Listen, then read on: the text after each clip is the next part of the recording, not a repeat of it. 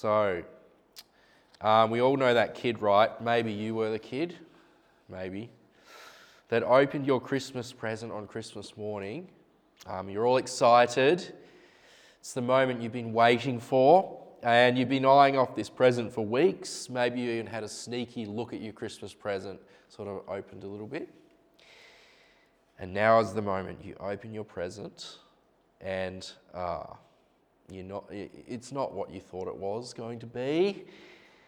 Then you look over at your brother or sister's gift and you think, oh, they got the better gift. Now, that might be true, right? They may actually have the better gift. Uh, but then you get this feeling inside of disappointment. Um, so much so that you don't really appreciate what you've just opened anymore even though it might be amazing. And so today we're, we're um, having a look at this world that God has made.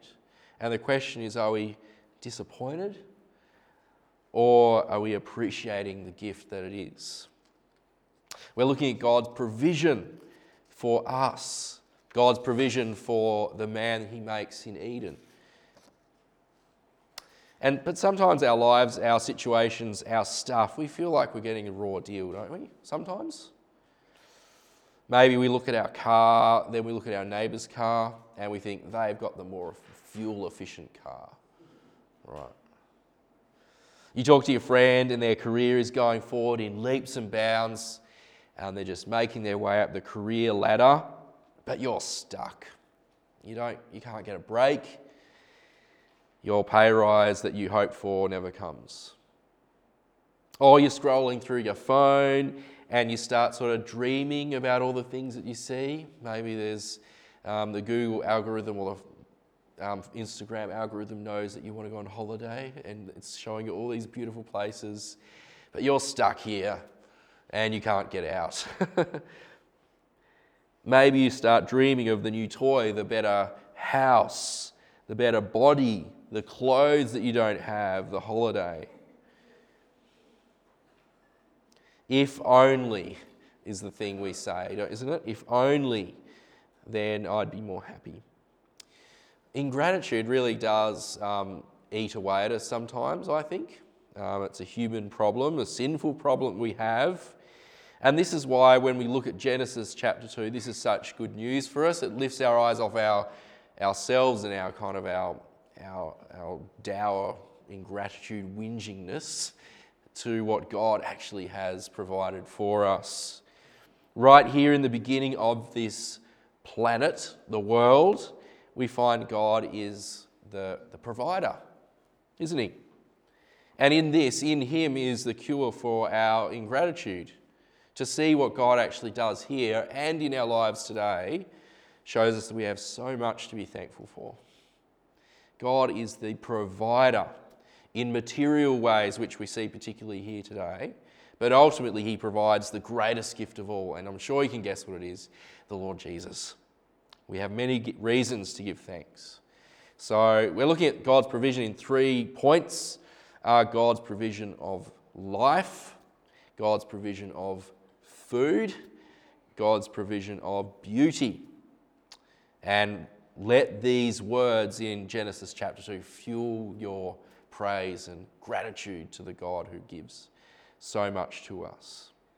So, first of all, we see that God provides life. He's the one who gives life. It's from Him. Look at verse 4. Verse 4. This is the account of the heavens and the earth when they were created, when the Lord God made the earth and the heavens. Now, no shrub had yet appeared on the earth, no plant had yet sprung up.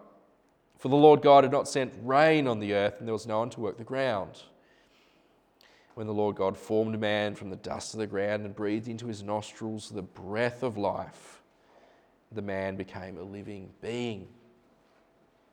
So, if chapter one was uh, kind of the bird's eye view, maybe the plane view, and you're looking down from the window seat at the world below, then chapter 2 is the street level view.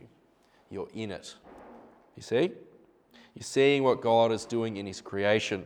And what do we see here? God is active. He's active, isn't He? He's purposely making things. He's um, perhaps it's like when you make a card for someone's birthday.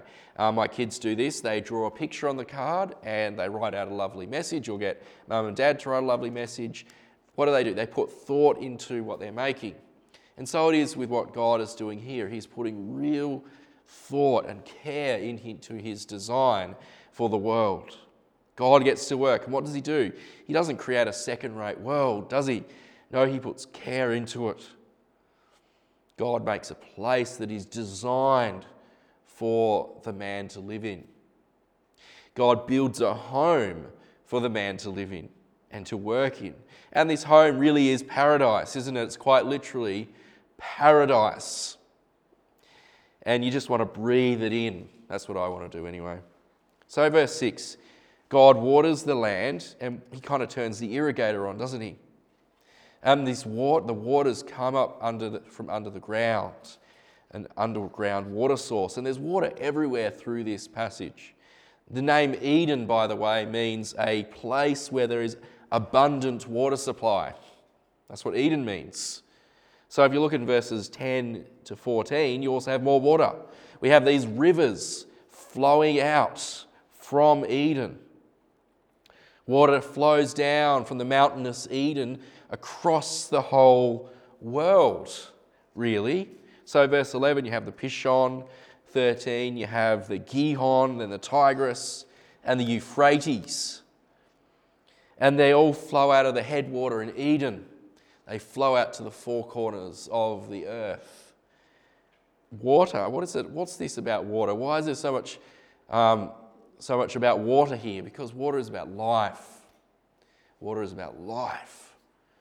God provides water. He is the source of life, and it's flowing out of this, this temple garden that God makes in Eden. And if you remember the reading we just had in Revelation 21 22, you have lots of water there as well, you see. And water is in the new creation, the new creation version of Eden. God is the source of life. That's what Genesis is showing us. The rivers, they're like arteries that snake their way through the world, pumping the blood, pumping the water to the world where, the, where it's needed. I mean, we even get this in our rather damp place of Tasmania, right? There's lots of water around here. But if, in, if you think about the desert, it needs water. Think about the desert after the rains come. In the, in the Australian desert, what does the, the desert look like after the rains come? It looks like flowers and greenery and life. You see, God is the source of this, this life in the world. He's providing that. But God also provides life in another way, verse 7. Verse 7 Then the Lord God formed a man from the dust of the ground and breathed into his nostrils the breath of life. And the man became a living being. A living being. I know some people here have tried pottery classes lately. Has anyone tried pottery class? Um, and like a potter shapes the clay, that's the image here we have of God forming the man, right? In the original language, um, in the Hebrew, the man is the Adam, created from the Adamah, the word for ground. You see the connection? The Adam is from the Adamah. Human beings are dusty, we're earthy. We're dust creatures, we're made from the, from the ground. God breathes, verse 7 God breathes, and this dusty, earthy clay man is brought to life. So, the breath of God is the Holy Spirit. The breath of God brings life. The point is this God is the reason there's life in this world. God is the reason.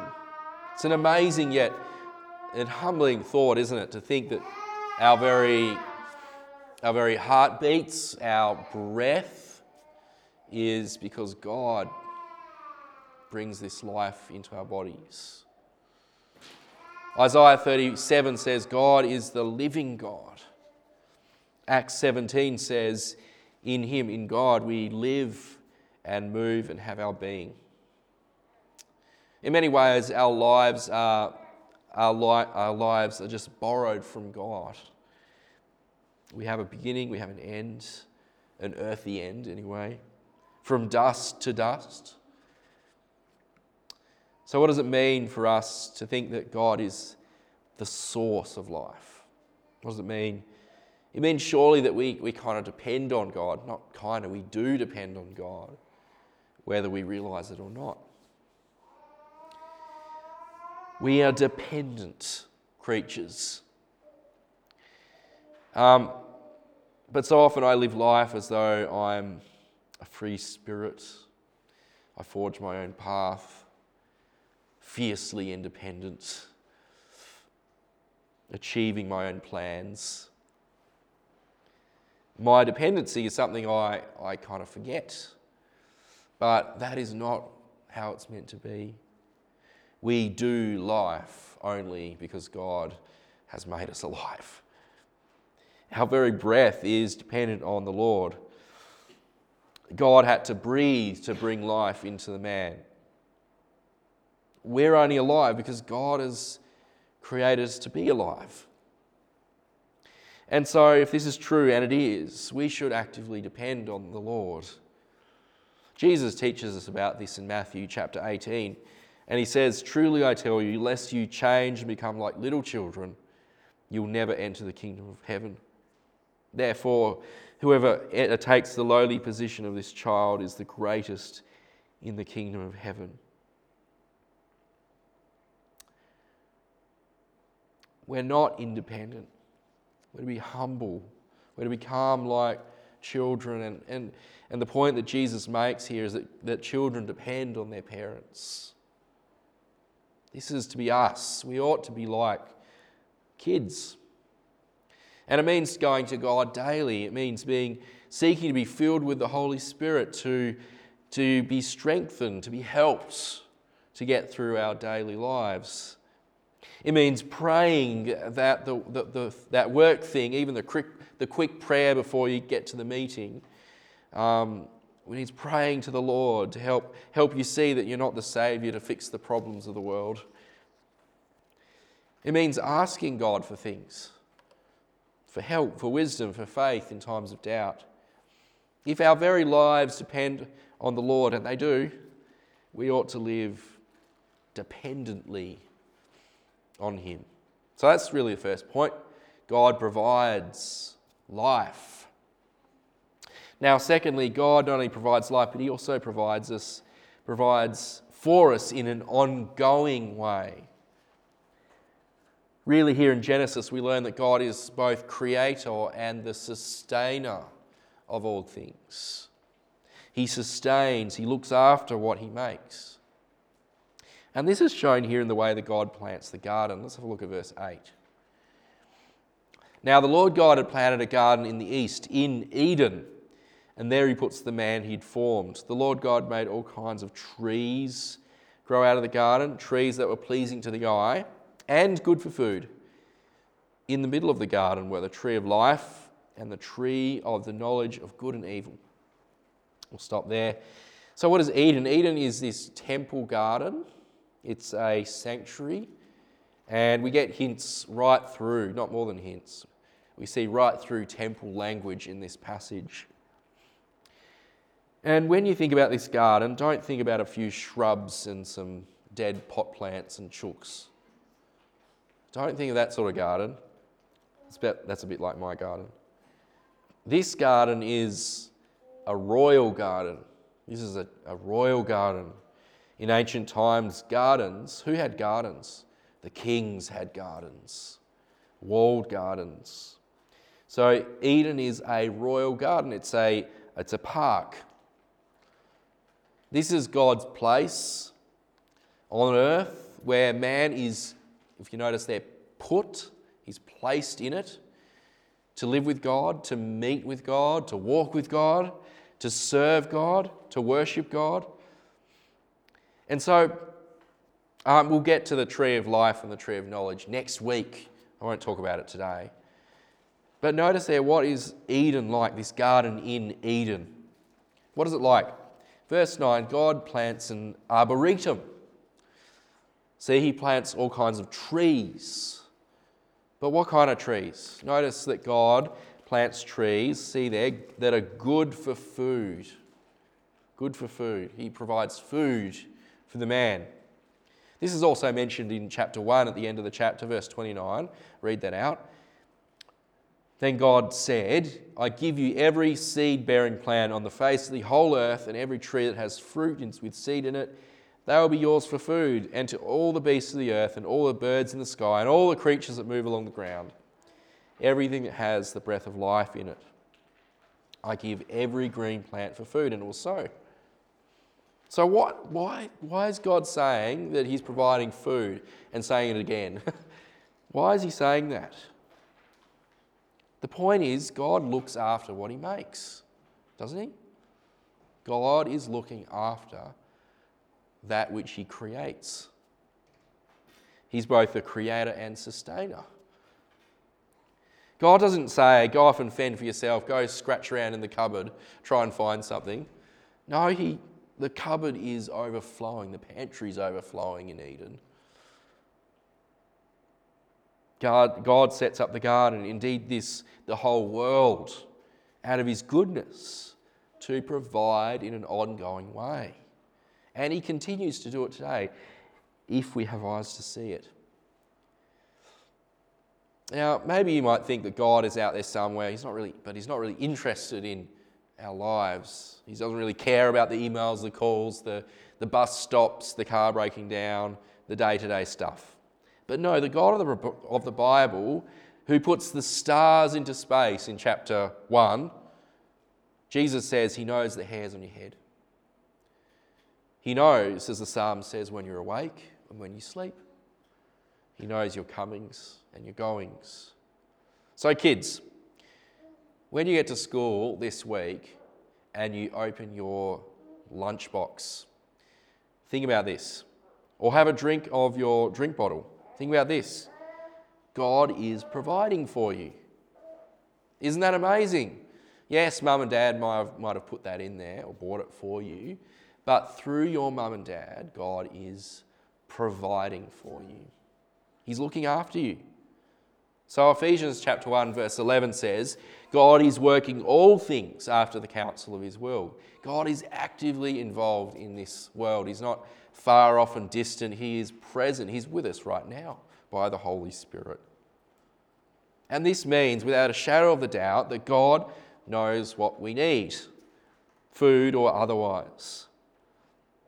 So, as we look at Eden, chapter 2 of Genesis, we kind of long for that time. I do anyway.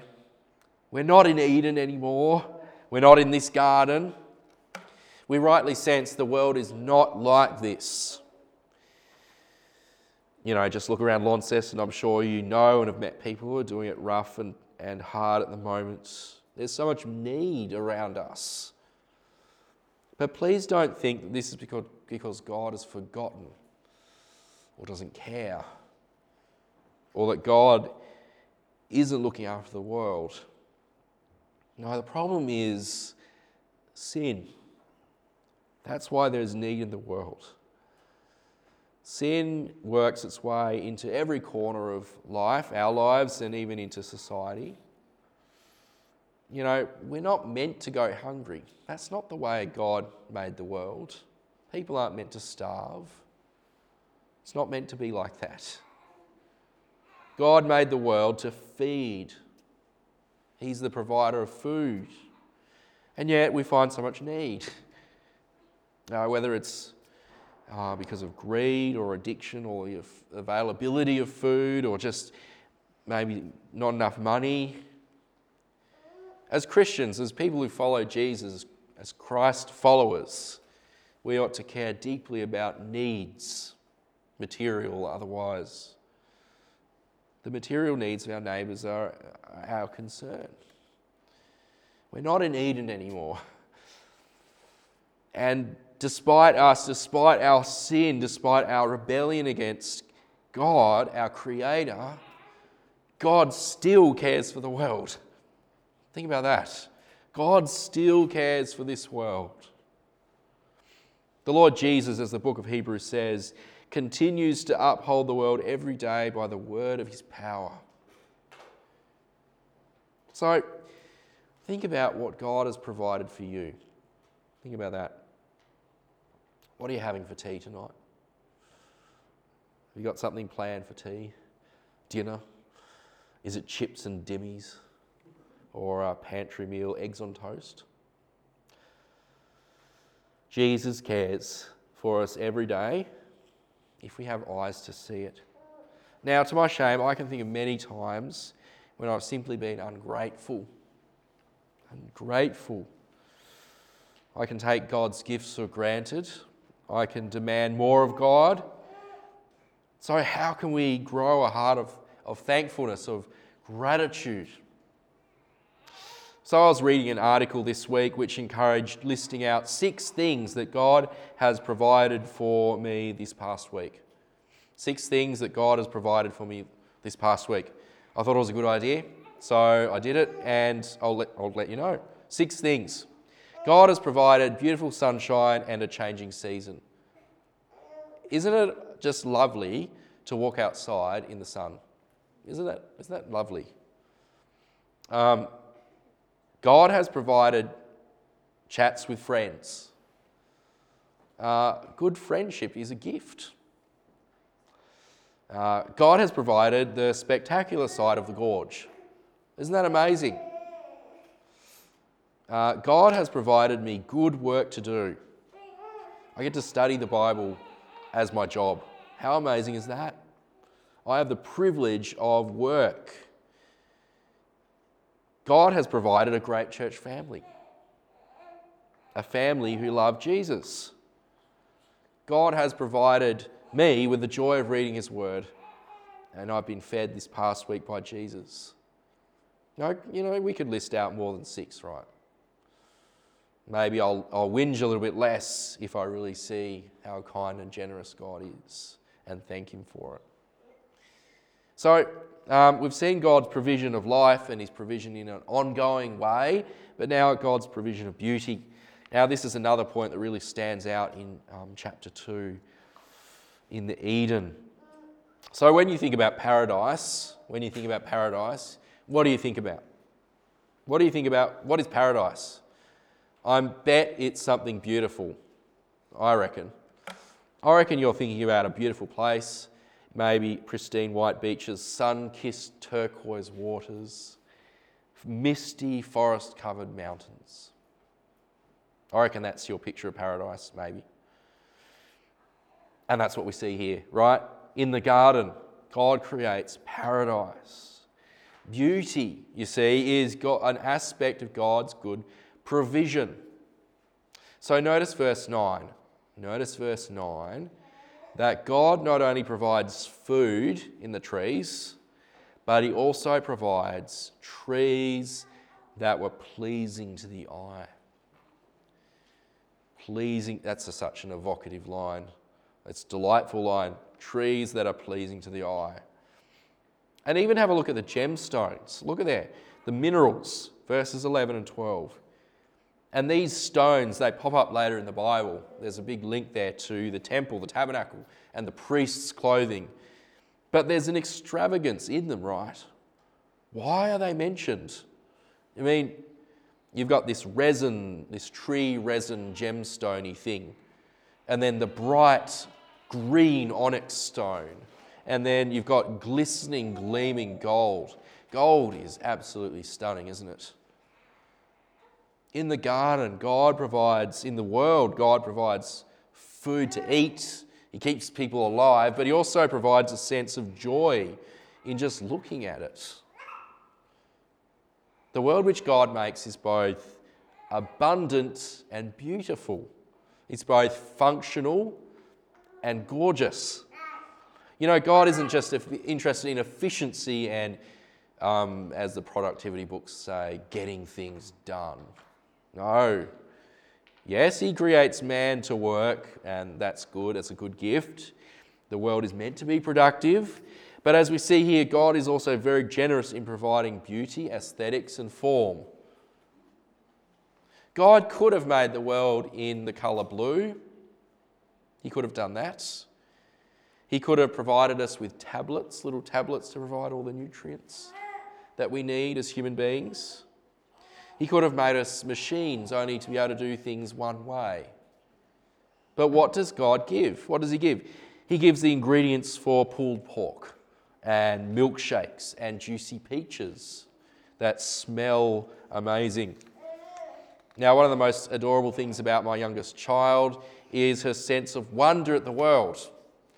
Her sense of wonder. She gets excited with trees and clouds and buses. She has a sense of delight. God makes us as human beings with a sense of delight. We're, we are unique in this way, if you think about it. We value things just because they look nice artwork, dancing, football, landscapes, flower gardens. God made us to appreciate things, even things that don't have a productive reason to exist. Yeah? God made us with a capacity to delight in creation. So, why is creation beautiful? Why is creation like this so often um, declaring uh, beautiful um, why is creation so abundant? Because it is declaring God's beauty, isn't it? His glory, His splendor. Isaiah 35, verse 2 says, of the creation when the Lord comes. Isaiah 35 says, It will burst into bloom, it will rejoice greatly and shout for joy. The glory of Lebanon will be given to it, the splendor of Carmel and Sharon. They will see the glory of the Lord and the splendor of our God. King David in Psalm 27 um, desires to see the Lord, and he says in verse 4 One thing I ask from the Lord, this only do I seek, that I may dwell in the house of the Lord all the days of my life, to gaze on the beauty of the Lord and to seek him in his temple. Creation is beautiful because the Lord, because of the Lord who made it that way and because of who he is. So, why do we witness a stunning sunset one day and then a completely different one the next day and yet equally stunning? Why is there such variety in the world, colour? Because it's a gift, an overflow of the abundant and gracious Lord we serve. Beauty is in the world to point towards the God who made everything. Creation is filled with beauty because God is the infinitely beautiful one. As one writer puts it, beauty is an ex- incitement to worship, an invitation to praise, an opportunity to give thanks to the Lord who made the world this way. So, when we think on the provision of God from Genesis chapter 2, we should thank God for it. This is the response from these words. Think on God's provision and soak in it. Consider what God has done and what He continues to do for this world. And let it flow out of you, not with ingratitude or a sense of lack, but with praise. Think on God's provision and think on the greatest provision of all the provision of Christ Himself a Saviour, a substitute, a Redeemer, the one who pays for our sins, who provides a way back to God and into a new creation, a new Eden to come. Think on Christ, the gift that is beyond all other gifts. Think on Jesus, for he provides life. He is the life giver. Feed on Him, the bread of life. Drink Him.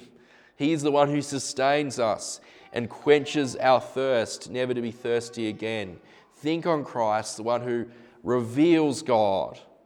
Gaze on His beauty by faith. And long for the day when our faith will turn to sight. God provides. He provides for us provides for our church. He provides in every possible way. Amen.